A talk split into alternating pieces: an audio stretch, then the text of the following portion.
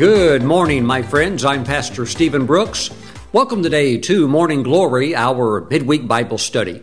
I'm so glad that you're here today. I want to invite you to grab your Bibles and meet me in Psalm 37, verse 4. Let's talk today about the subject of what we will call unlocking or unleashing heart's desires. But before we jump into the sermon, let's pray first. Heavenly Father, we thank you for your word today.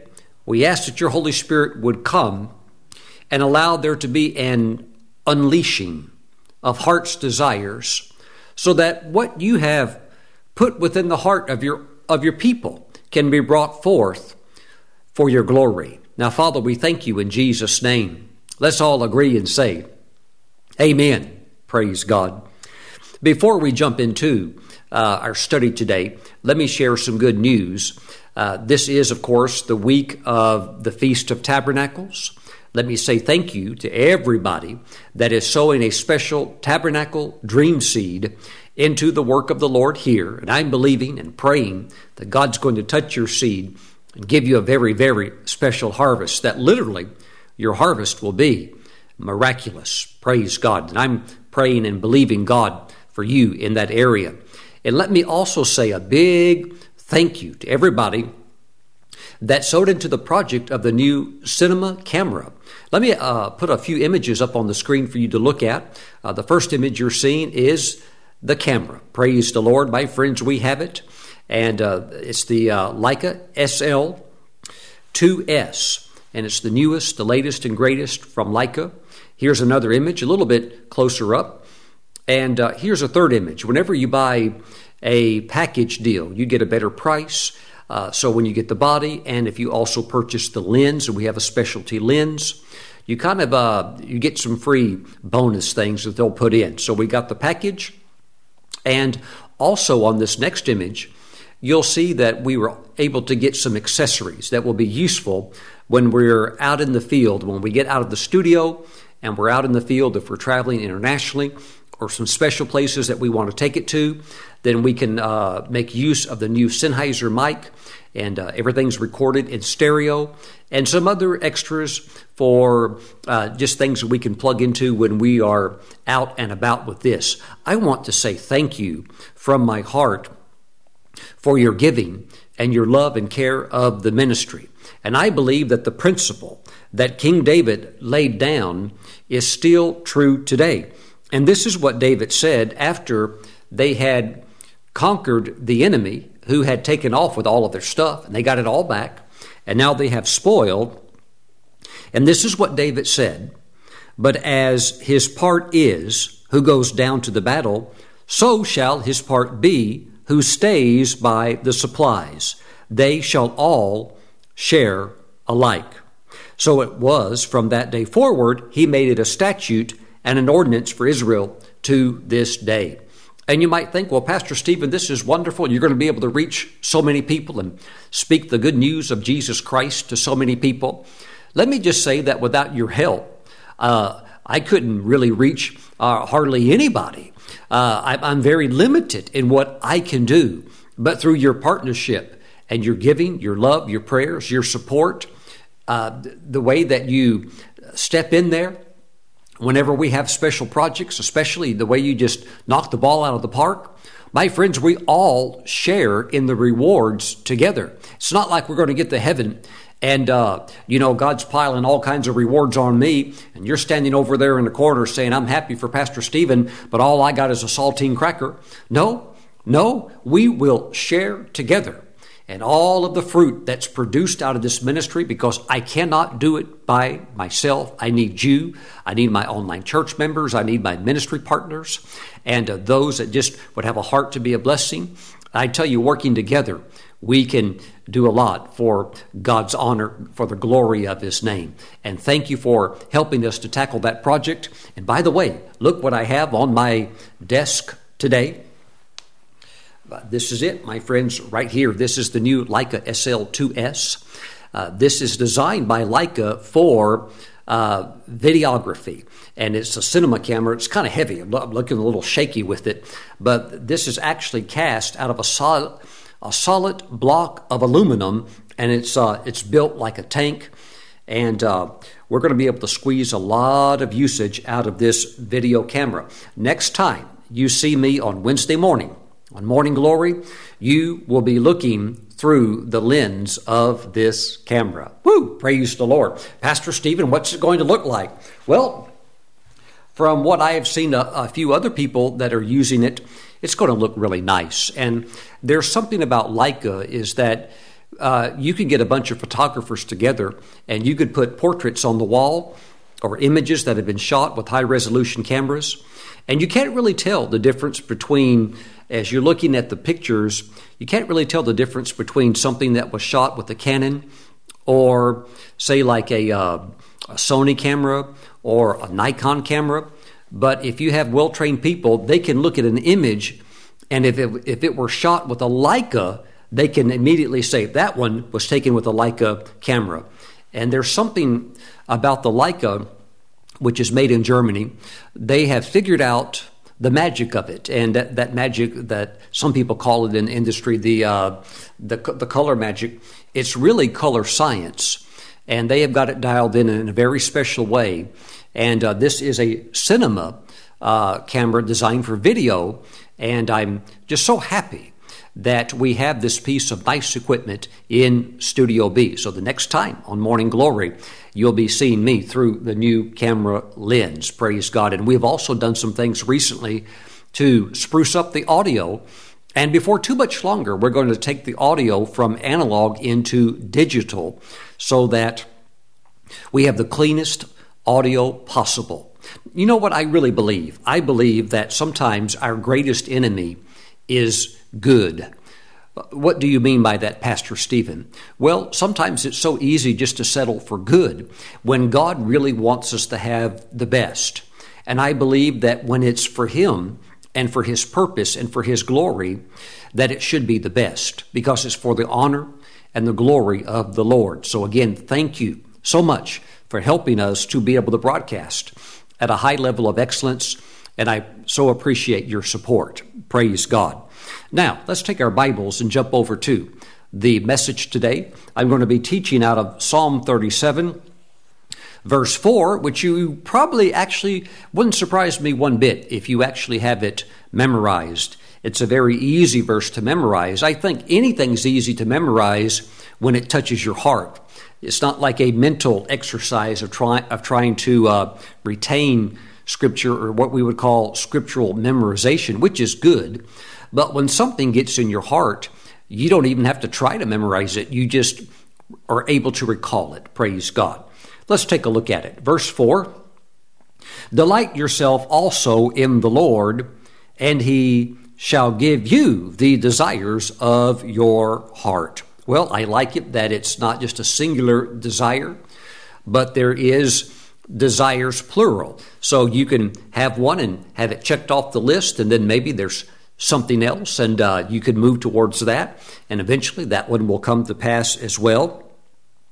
But I think it's important to realize that these desires that are in our heart, the true ones that don't go away, that stick around, and that really touch you in a very deep area of your drive and who you are and so forth, those desires actually, they originate from God, and it's something that God wants to do in your life. And I think that as we submit these desires to the Lord and we line up motives the right way, I believe that we can unleash these heart's desires if there are a few things that we can get in agreement with God concerning, and everything lines up just right. Then it is amazing. I'll be honest. It is amazing how fast God can answer prayers in the area of heart's desires when things are lined up right. And that's why I want to discuss this today.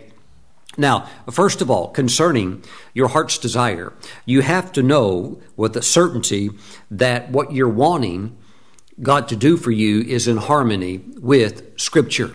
In other words, it's not something that's unbiblical. It's not something that's illegal. It's not something that would hurt your neighbor or your brother or something in the Lord or something like that. It should be something that's good. Every single thing about it is good, and that's what we want to first of all get ironed out. Now, I know from the most part, I'm speaking to believers that you've already got a great grasp on that, so this is not like you have to go back to ground zero and start all over again. You've already got that down. It has to be in harmony with God's Word. It has to line up with Scripture. Praise God.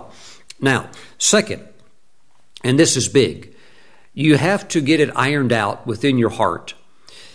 This question, is it God's will for me?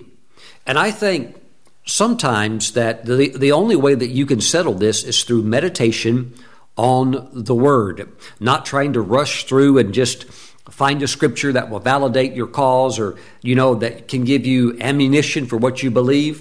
But you really have to dig and meditate and wait on the Lord and find out, now, Lord, this is good. This is biblical. This is scriptural. But is this your will for me? Let me give you an example. And from this example, we could branch off into many different other types of examples. But in Matthew chapter 28, verse 19, Jesus said, "Go, therefore, and make disciples of all the nations." So this is a global outreach of taking the gospel to all of the world. And there's a million different ways you can do it. I remember a pastor friend of mine, and he and I are still good friends today, and he told me about the time that he went to a minister's conference, and one of the speakers talked about how he got a bus. And once he got the bus, he went out and picked up all the little kids, and they all came to church. And eventually he's picking up, 50 or 60 kids, and then there's more and more, and he got more buses, and he ended up, if I'm correct, with like over 100 buses, and they're all packed out, and they're bringing kids in to church, and eventually some of their parents get saved, and, the church is growing and so forth. Well, this pastor friend of mine heard that story, and he went out and he financed a bus. And he got a bus because, we're supposed to evangelize and win the lost. And he got out there with that bus and drove it all over the place, and not one kid would ever get on that bus. He said, we gave out free candy. We tried to give out all kinds of stuff, and nobody would get on the bus. And then he prayed to the Lord about that situation, and the Lord said, I never called you or instructed you to bring forth a bus ministry. And the Lord said, I had anointed him and assigned him to do that, but that's not what I have called you to do. And I think, my friends, in these areas, we have to be really careful. There's another minister that I really esteem. He's older in the Lord, and he talked about the time when he went to Japan. Now, that's not his home country. It's a long ways from his home country. But he went to Japan and he ministered. And when the Japanese people heard his teaching, many began to weep. They said, we have never heard such expository teaching that unveils the Scriptures, that gives us understanding of God's will and God's plan for our lives. And they said, please, you must establish an outreach of your ministry here in our country. So he concludes his meetings, he gets on the plane, and as he's flying back to his home country, he said for 9 hours he worked on a detailed plan of how to reach the Japanese people and how to establish the churches there. And so he's just working and taking notes and filling out all kinds of information of what he's going to do. And he rolled around to the 10th hour. And had never really asked the Lord directly God's will concerning it. And he stopped all of his notes and all of his work and said, Lord, what do you think about me ministering in Japan? And it was startling. The Lord spoke to him and said, that is not your geographical assignment. Isn't that amazing? Well, Pastor Stephen, Jesus said, go into all the world and preach the gospel. Yes. But you have to be very selective in how you do that. And the way that you select how you do it is by praying, waiting on the Lord, and finding out what your portion of that would entail. Well, now, Pastor Stephen, and we just need to pack our bags and leave America, and we just need to get on a plane and get over to Algeria. Pastor Stephen, less than 1% of the population is Christian. All those 99% of the people, they don't know Jesus. Pastor Stephen, I'm quitting my job and I'm getting on the plane tomorrow. Well, did God tell you to do that? Well, he said, go therefore and make disciples of all the nations. Well, he did, but that's the broader assignment. That's the Great Commission. You have to find your place, your role to play in that commission. And just like we read just a little bit earlier with David, there as he was in Ziklag, and he gets back everything that was stolen, and now he has spoils and extra.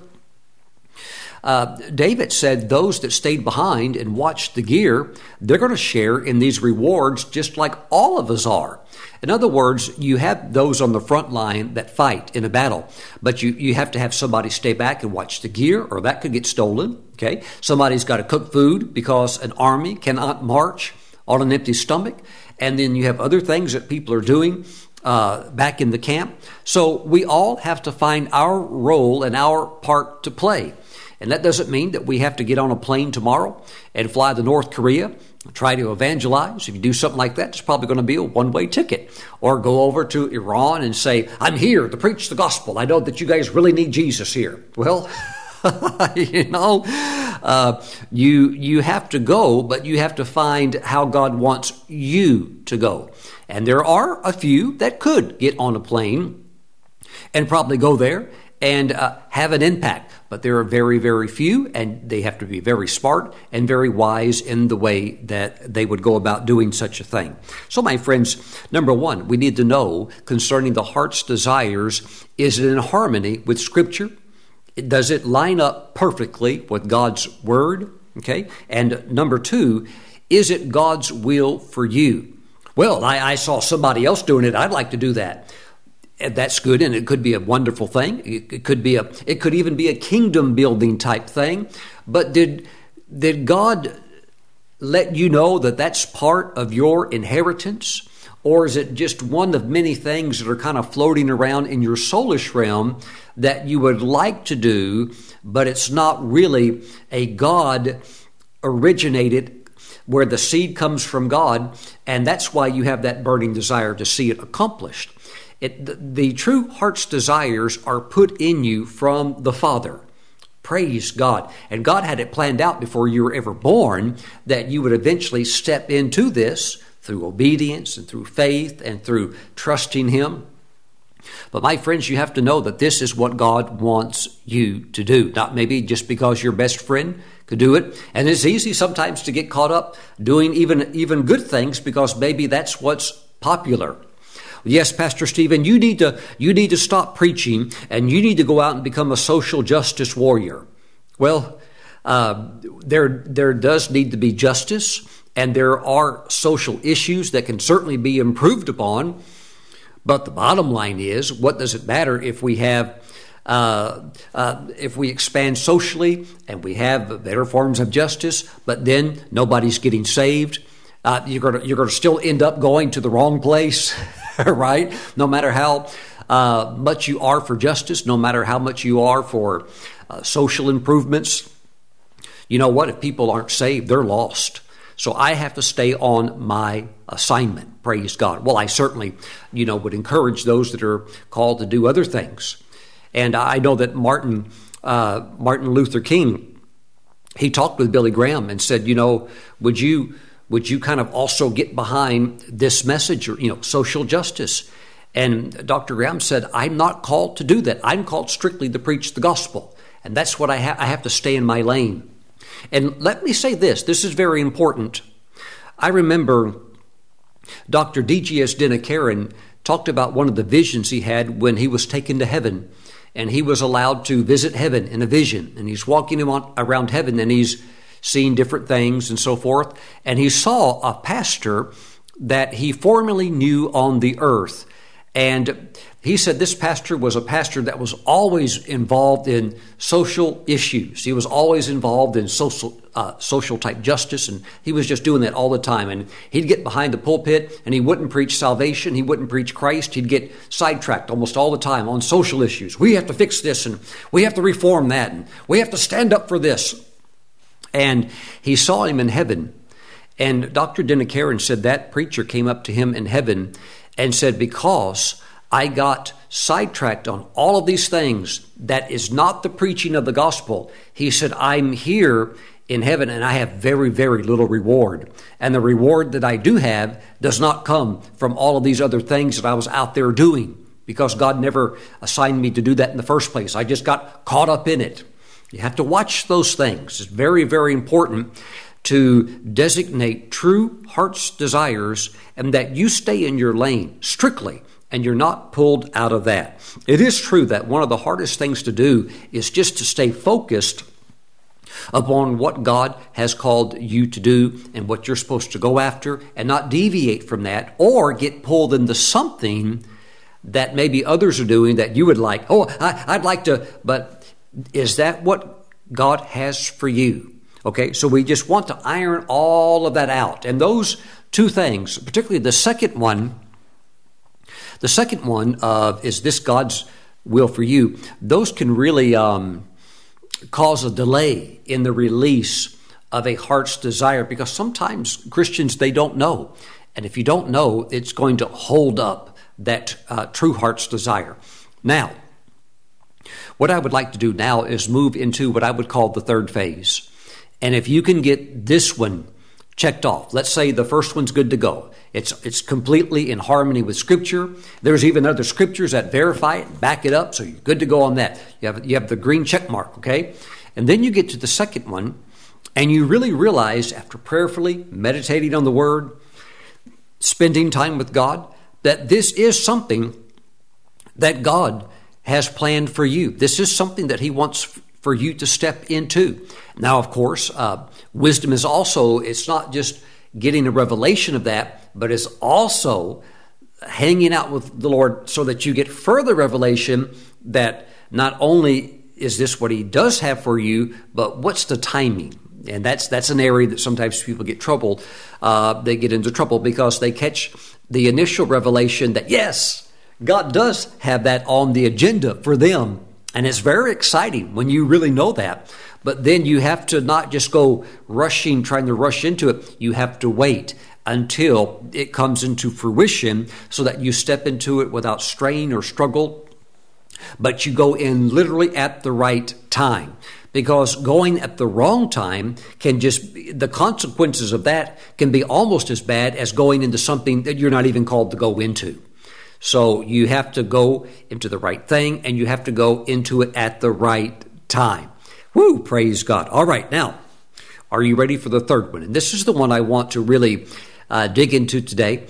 This is something I'd like to share with you that would be more from the secret place. I think the first two things that a person has to go over, I think you can get those covered. But the third one, oh my goodness, it seems to elude us so easily. And you're really going to have to go before the Lord on this one so that you get to the nitty gritty of what this is all about. I want to talk about that next. Praise God.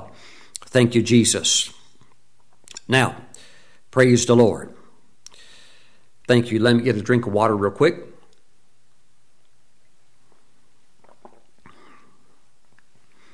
Okay. Here's the third one. This is something that you're going to have to get settled so that your heart's desire can get unleashed and flow and come into your life. So let me ask you this question. Do you want your heart desire because it will make you happy? And of course it will, right? Do you want your heart's desire because it's going to make you happy? Or do you want it because it's going to bring glory to the Lord? Well, now, Pastor Stephen, I haven't really thought about it from that aspect. It's easy just to think about, this will make me happy. God, do this for me because this will make me so happy. And God, you said in your word, Psalm 37 verse 4, that you give us the desires of our heart. So God, do this because it's desire and it will make me so happy. And so it's easy for a Christian to get focused on the fact that, yes, it is God's will. Yes, it is for them. And yes, it will certainly make you happy. But you're never going to see it really come forth the way God wants to bring it forth unless you get it ironed out. Will this bring God glory? Or is it just for my enjoyment and my happiness? Wow. Look, anytime a heart's desire comes forth, it's not like you can hide it. I mean, it's going to make you happy, and people will most likely notice it. So you have to get this third one ironed out.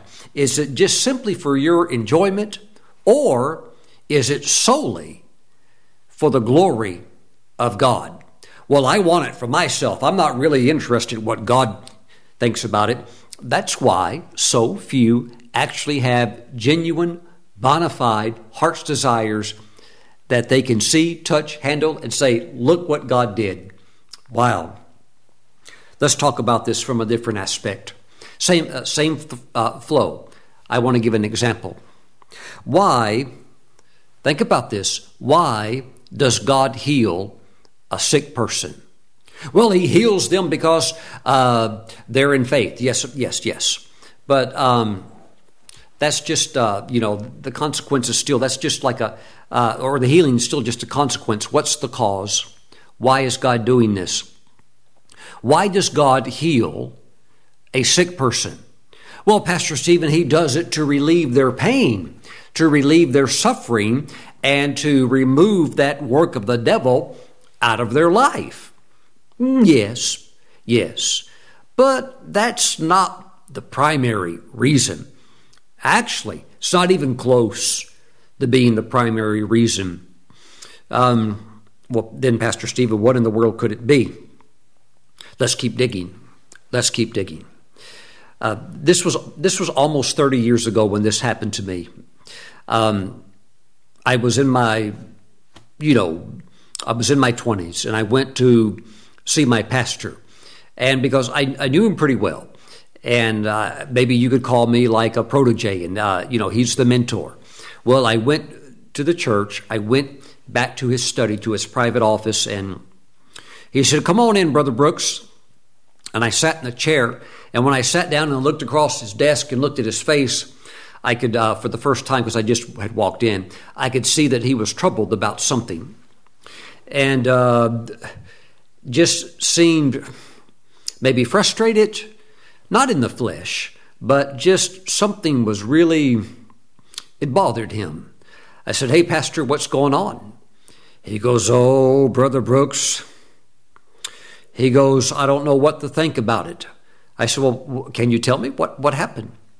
He said, "Well, Brother so-and-so, who used to come to the church a whole lot, he backslid and went back out into the world and just kind of went wild. And during all of his escapades, during his wild, running around, he got AIDS.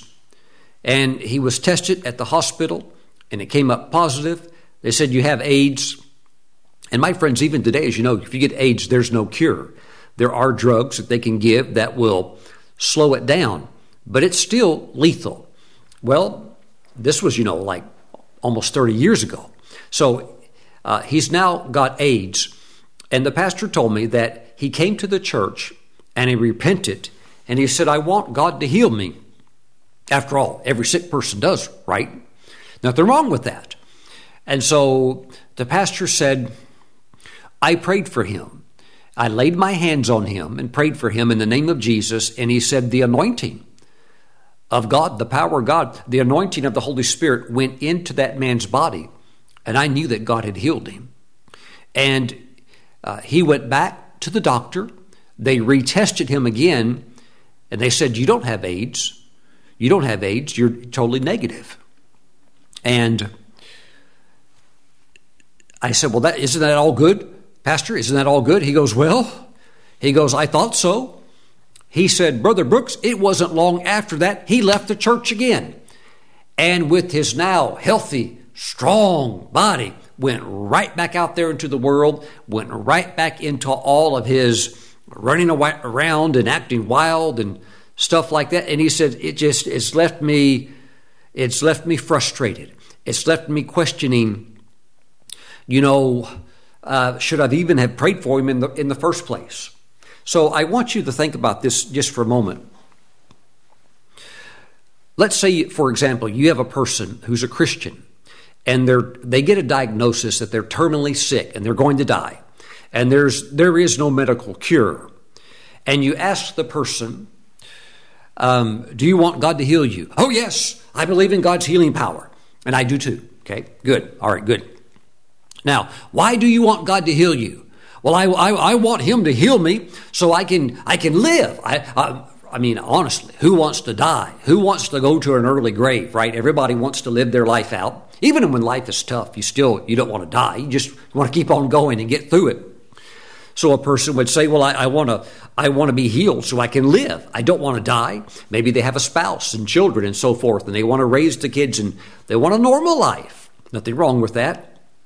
So they want healing for their own purpose. I can understand that. But what does God want? What does God want out of this? Well, let me ask you this. Do you want the healing just so you can live a longer life? I mean, stop and think about Hezekiah, right? Good old King Hezekiah got sick, and the prophet Isaiah came to him and said, put your house in order. You're going to die. And trust me, if Isaiah's showing up saying that, yeah, you're going to die. No doctor's going to get you out of this one. It's over with.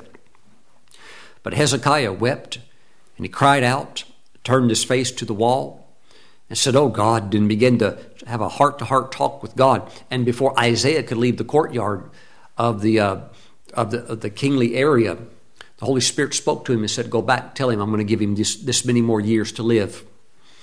Well, Pastor Stephen, that's wonderful. Well, is it wonderful for Hezekiah because he got to live a little bit longer and eat some more food and breathe some fresh air and enjoy his life of royalty? I mean, after all, he blew it pretty bad when the kings of Babylon, or not the kings, but the envoy from Babylon came later with their princes kind of really wanting to spy out, what all do you have around here? And he showed them every single treasury and storehouse he had, and they left, and they're smacking their chops thinking, we're going to overthrow this kingdom soon, take all of that wealth for ourselves. Blew it real bad. If he'd have just died and gone on to be with the Lord, gone on to paradise, that never would have happened. But not only that, because he had 15 more years, he had another son named Manasseh. Sound familiar? Perhaps, it could be debated, but perhaps the most rotten king ever to rule over Israel. Now it is true that Manasseh eventually repented and returned back to the Lord. It's funny how having a hook put through your nose and being hauled off to a prison in another foreign land and being completely humiliated, stripped naked, just kind of makes you think, you know what, I was a little bit arrogant. I got a little bit prideful. Yeah, you sure did. And he was sent back to Israel, and he actually got his throne back. But he had done so much. Now, God forgave him, but he had done so much to corrupt the national identity of the people that the people were so far gone, it was just hard to turn the ship around. So, you could argue that, if he hadn't been, if the King Hezekiah hadn't been healed, that never would have happened. Well, it did happen, so we can't really, the water is gone beneath the bridge. We can't get it back. But I'm just saying, you want to be healed. We all want to be healed. We all want to be in health. But do we want to be healed so that God can be glorified? Or do we want to be healed just so that we can get back to doing what we like to do? Do you want your heart's desire so that you can be happy? Yes, that's all I'm interested in, Pastor Stephen. Or do you want your heart's desire so that God can receive glory every time you look at it, every time somebody sees you with it, or whatever the case might be? Would you rather God receive glory Or is it all about just us? Yes, God, give me a heart's desire. God, heal me. How about this one? Why does God save you? Well, that's easy now, Pastor Stephen. Thank you. Thank you, Jesus. I know the answer to that one. Pastor Stephen, the reason that God saves me is so that I can go to heaven and not burn in hell for all eternity. Well, that's a beautiful thing. Yes. And when you are saved and you're born again, hey, you're moved out of the kingdom of darkness and you're moved into the kingdom of light. Yes, your ticket is stamped. You're on your way to heaven. Praise God. It's a wonderful thing.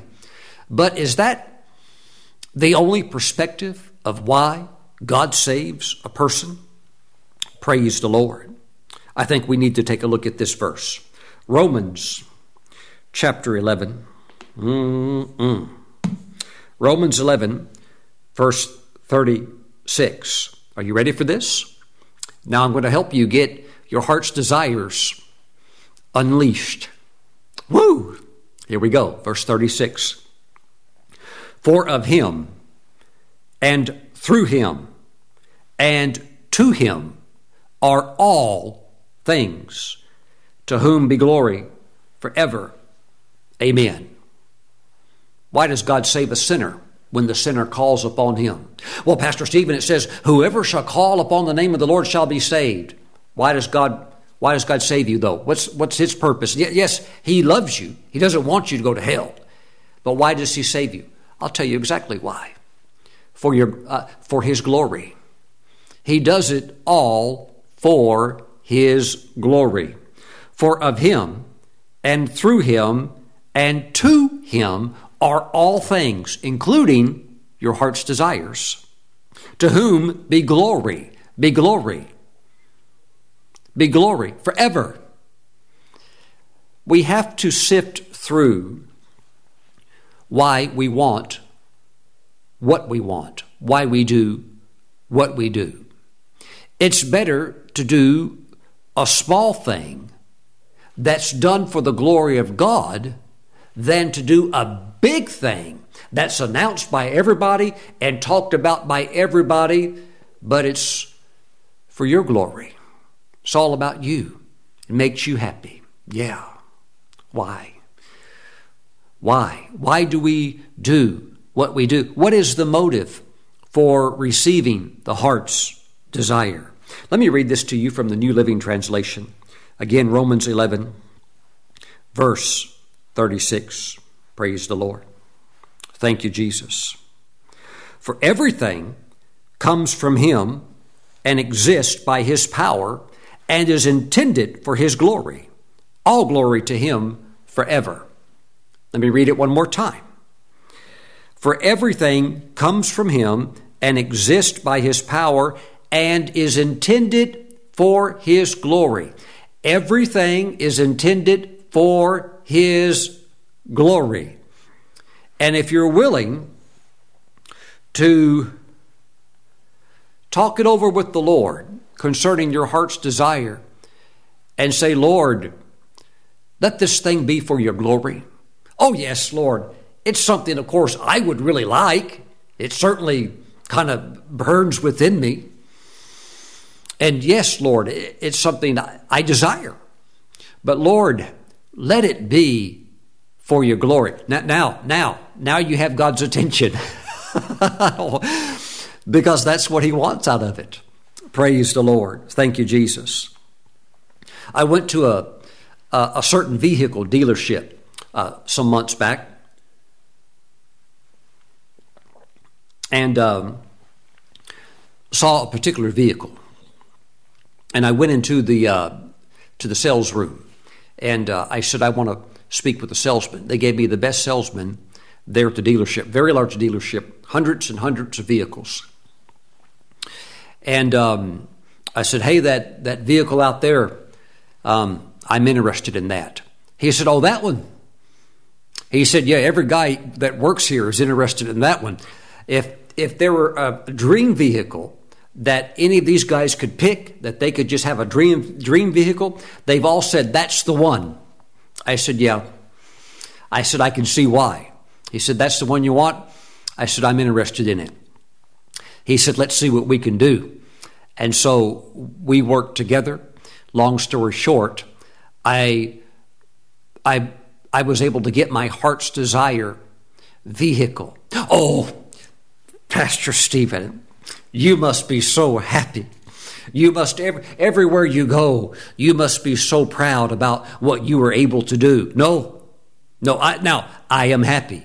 Yes, it makes me happy, but it's not for my somehow because I'm so good or something like that. No, it's all for His glory. Everywhere I go in it, everywhere I get out, and somebody, usually a guy, says, man, that's sharp ride. I say, the Lord blessed me with this vehicle. Oh, no, Pastor Stephen, I'm not willing to do stuff like that. Well, then it's all for you then. It's not for him. That's why a lot of people don't have heart's desires. They want to just, Lord, make me a multimillionaire. God's like, well, that's easy. I mean, I own all the gold, all the silver, all the cattle on a thousand hills. God can make you a multi-billionaire. Will you give God the glory? Well, now, there's no, Pastor Stephen, then people start flaking out. They want to consume it all upon themselves.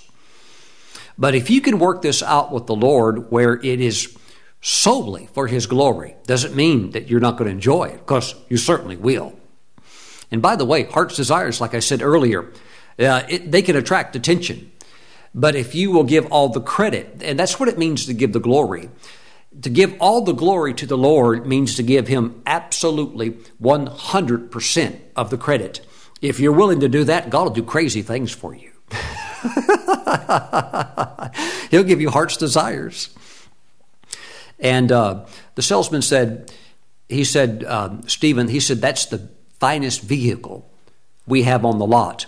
Matter of fact, I think there was only one other vehicle that even cost more. And that one, the one that cost more, I think was some kind of a vehicle that had over 800 horsepower. And I don't need something crazy like that. But it was a specialty vehicle that God got me into with a lot of upgrades and all kinds of extras that they did to it. Yeah, they boosted the horsepower, but they did all kinds of other stuff to it. And does it make me happy? Yes. But I thought, God, this thing is like a magnet for guys. This is like a witnessing tool. Lord, let it be for Your glory.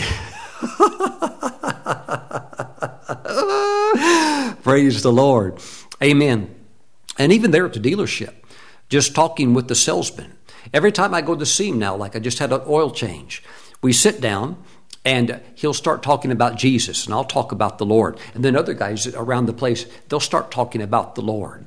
That's all it's about. We may talk about some other things, but we're going to bring it right back. I'm going to bring it right back to the glory of the Lord, giving Him all the credit. Now, concerning your heart's desire, if you'll commit to give God all the credit for it, all the glory for it, whenever there's attention that's gained by it, then I'm just saying it's very interesting how fast these things can get unleashed and brought into your life. Praise God. Now, we were just in Charlotte at our television recording studio and shooting some commercials for the next season of programs that we're going to be releasing to the networks. And when I finished recording for the day, one of the cameramen who had heard one of my testimonies from a previous recording session, he said, Stephen, I remember what you talked about last time you were here. And so he'd been thinking about it. The gears were turning. And I had basically talked about a heart's desire that God did for me.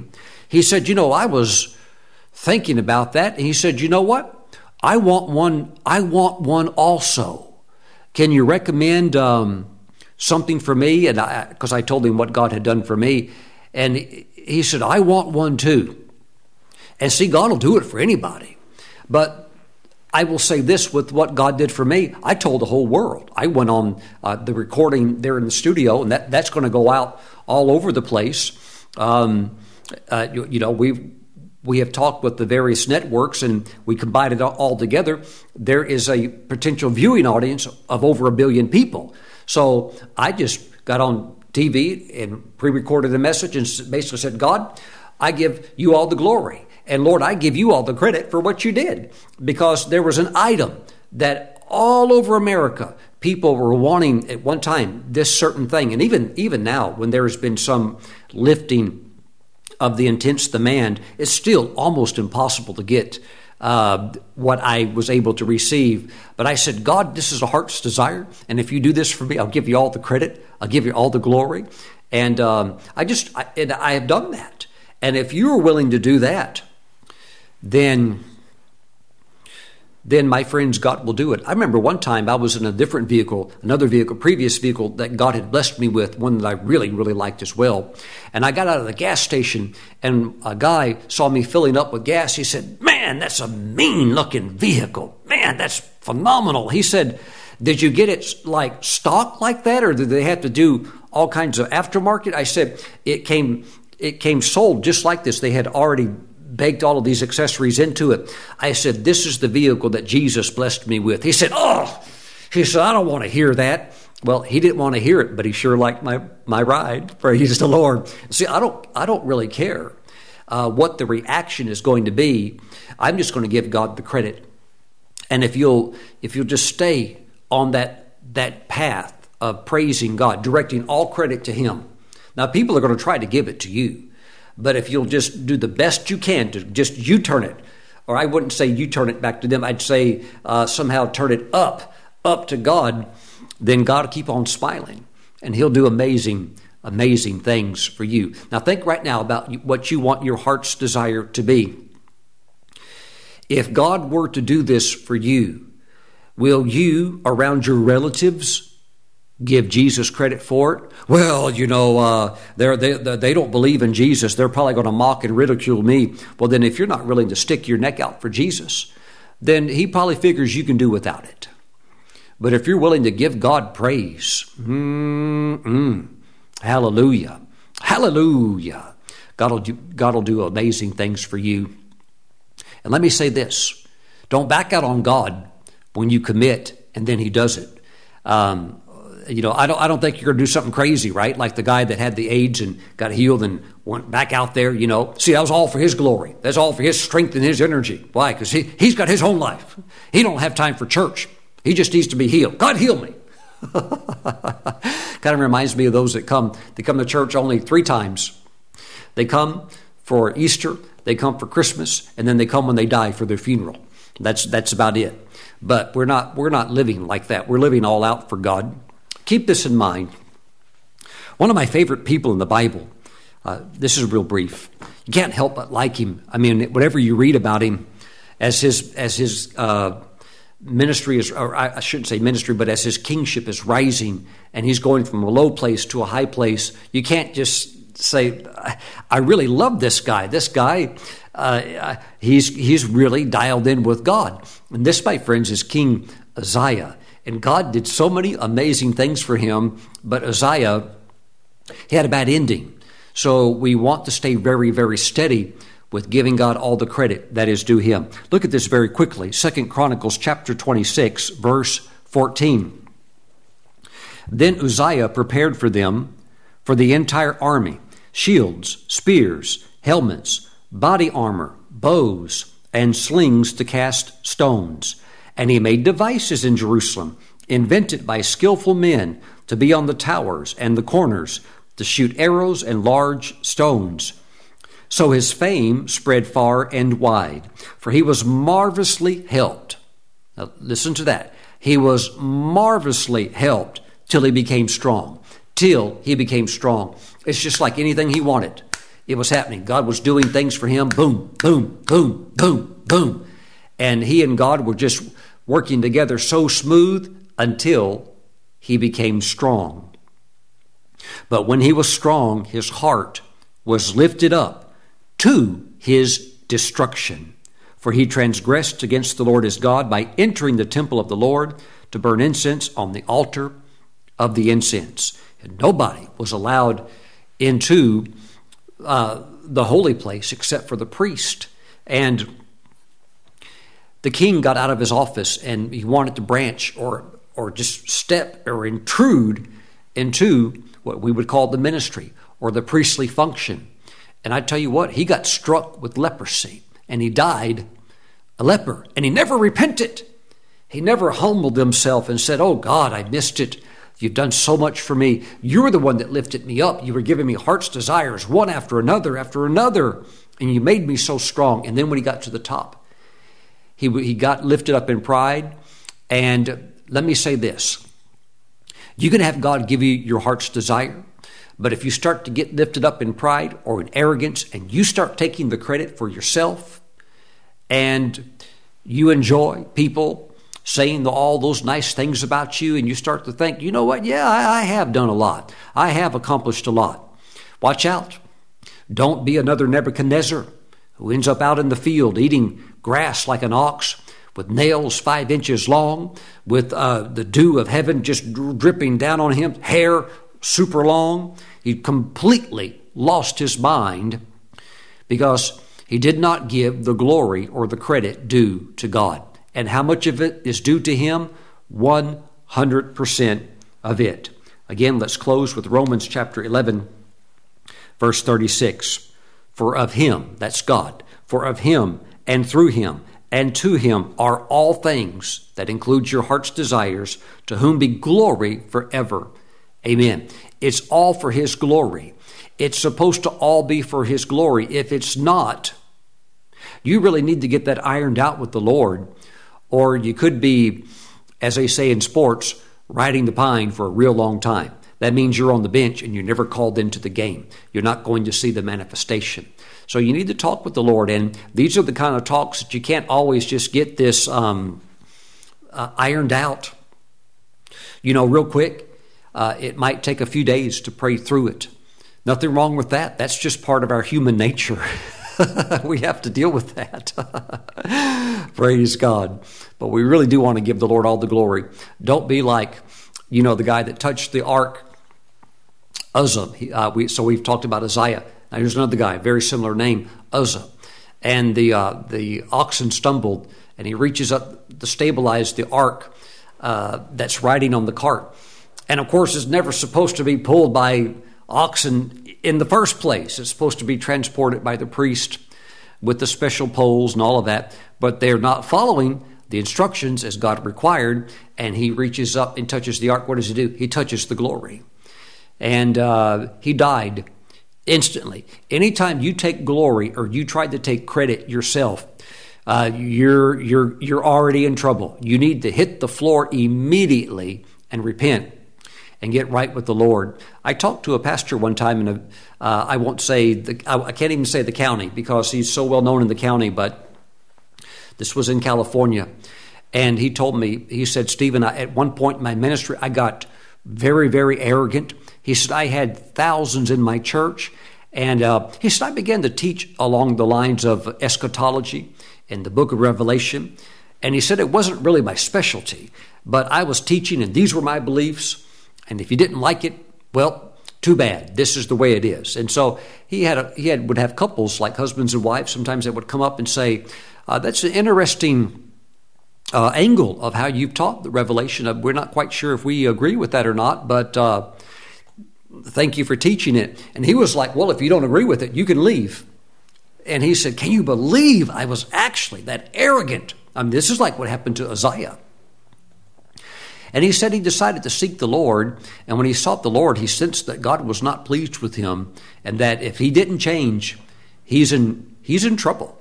And he said, Stephen, I humbled myself. He said, I realized I've been acting crazy. And he humbled himself. And, of course, when you humble yourself, you bow. And he said, I bowed, and I just went through a whole time. And it took weeks and weeks for me to just get on my face, prostrate spiritually before God. He said, while I bowed, he said, a pendulum of divine justice swung through the county, and pastors all over the county began to fall that were not right with God. And the main reason these pastors fell, that did fall, the reason they were not right was because of what? Their pride. And every single one of them, God had done so much for. I mean, you talking about heart's desires? There was nothing that they wanted that they didn't have. And they collapsed, they fell when that pendulum swung. But he said, it was during the time I was deeply repenting of my pride, and when the blade swung of divine justice, it didn't cut me down because I was laying prostrate. Or he said, I'd have been a casualty, just like them. Only by the mercy of God. Praise God. Talk with the Lord about that, your heart's desire. Is it solely for you? Does it glorify you? Does it simply make you happy? Or is it solely for the glory of God? And if it is, you'll get that. And if you get that, you get everything else with it. And then, trust me, it'll certainly make you happy. Praise the Lord. Praise the Lord. Lift up your hands. Father, I pray for your people today. I pray that as they talk with you in their prayer time, in their secret place, that concerning their heart's desire, that I pray, Father, that they consider this third step. Yes, is it scriptural? Yes, is it your will? But also, is it for your glory?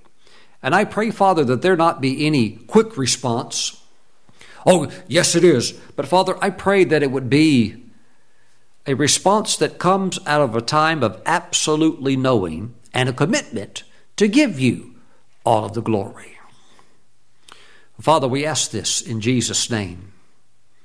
Amen. Can I tell you a secret? Why do revivals end? I know they're very demanding. I know for a man of God or a woman of God to be leading a revival, it takes tremendous devotion, dedication. It takes your everything. But why do revivals end? I'll tell you exactly why they end. Because whoever was leading that revival and whoever the Spirit of God was working through, their heart got lifted up. And the moment your heart gets lifted up, what happens? God's grace pulls back. What happens if there's no grace? You just flat out run out of steam. And if you don't get that straightened out, then you could end up with a huge collapse. All revivals have ended because at one point or another, the leader got lifted up in his heart. Even William Seymour, the great man of God, used in the Azusa Street revival, you talking about power, the power of God present in those meetings, 1906 to 1909. There were miracles that were just off the charts. And he would go into the service and he would put a crate, like a box over his head, in, while he's sitting on the front row, so that he could pray and continue to get the direction of the Spirit for what he's supposed to say or do. And, well, Pastor Steven, that'd make a person look like an idiot to sit on the front row and put an empty orange crate box on your head. You'd probably look really weird. Yeah, but God was moving because of the humility, and they were giving all the glory. When those who have studied that revival, when they say that the glory began to lift and the grace began to lift? When, Pastor Stephen? When Seymour stopped putting that box on his head. I mean, it just almost started to lift immediately, they said. Why? We're strong now. We've got thousands of people coming to every service, all just around the clock. We're strong now. We have a mailing list of 30,000 people. Yep, we have our own magazine publication going out now. We're strong now. You didn't start off like that. What did Samuel the prophet say to Saul? Now Saul's the king, right? But now he's not obeying the Lord. He's being stubborn. And Saul said, when you were little in your own eyes. In other words, before you came king and you were humble and everybody liked you, and when you were little in your own eyes, basically God was working through you. But now that your heart has become lifted up and you're not doing what God's telling you to do, it's basically over with before it even really gets started. Now, Saul's kingship continued on for years, but it was over. The writing was already on the wall. The prophecy had already been said. God's through with you. You're fired, but you can continue the work until the new guy comes in. The new guy was David. Praise the Lord. Oh, praise God. All right, so I'm just sharing this today because God wants you to have your heart's desire. But remember, God wants you to be healed. God wants you to be saved. But what's the whole purpose of all of it? That God be glorified. And if it's not for his glory, then we need to examine what are our motives for why we want what we want. Praise the Lord. All right, if you're watching today and you don't know Christ as your Lord and Savior, right now, he's waiting for you to call him. You don't need a telephone for this. You just need to pray. He's listening right now. If you want to get your life right with God, pray this prayer after me. Say, Lord Jesus, I'm a sinner, but you died to save sinners like me. Jesus, I repent of my sins. I turn from them. Come into my heart. Wash all of my sins away with your precious blood. Write my name in your book of life. I give my life completely to you now, and may it be for your glory. May my life glorify you from this day forward. Jesus, in your name I pray. Amen and amen. God has heard that prayer. Welcome to the family of God. Now, let's all take Holy Communion together. Grab some unleavened bread and some grape juice. I use these little sealed packets, which are very nice for travel, or even here in the studio, praise God. And let's pray. Heavenly Father, we thank you for the bread, the juice. We bless it. And Father, we thank you that this is now set apart as holy through this prayer, and this is now the body, the flesh, and the blood of Jesus. So, Father, as we receive the flesh of Christ, let us examine our motives for our heart's desire, and let us also be completely willing to give you all the glory, to give you 100% of the credit. We thank you. We thank you. We thank you. We thank you because, Father, it all belongs to you anyhow. Thank you, Father, for the flesh of Jesus. We receive his body now. In Jesus' name, amen. Let's receive. Praise the Lord. Praise the Lord Jesus. Father, thank you for the blood of Jesus, cleansing from all of our sins, cleansing from all unrighteousness. Father, we give you praise. We thank you, Father God. Father, if we have ever endeavored to take the credit, we just repent. And we thank you, Father, in many ways, it's complete human nature. But Father, it's us trying to be God, and we can't do that, nor are we capable of that. So we give you all the glory, and you alone are God, and you alone are deserving of the glory. Thank you, Father, for the blood of Jesus. Now, Father, you're going to allow us to be in the kabod, the glory, the weighty glory. But Father, that glory is yours, and we give you all the praise. Hallelujah. Father, let every healing be for your glory, every deliverance for your glory, every salvation for your glory, all that we do for your glory. And we thank you, Father, in Jesus' name. Amen. Let's receive the blood of Christ. Praise the Lord. Glory to God. Blessed, blessed be the name of the Lord Jesus. Praise the Lord. My friends, thank you for joining me today. Thank you also this week, if you haven't yet, thank you for sowing your tabernacle dream seed. Praise God. I'll be praying over every offering that comes in. Thank you for supporting the ministry and helping us to reach further with the good news of Jesus Christ. I look forward to seeing you back next time. Bye-bye.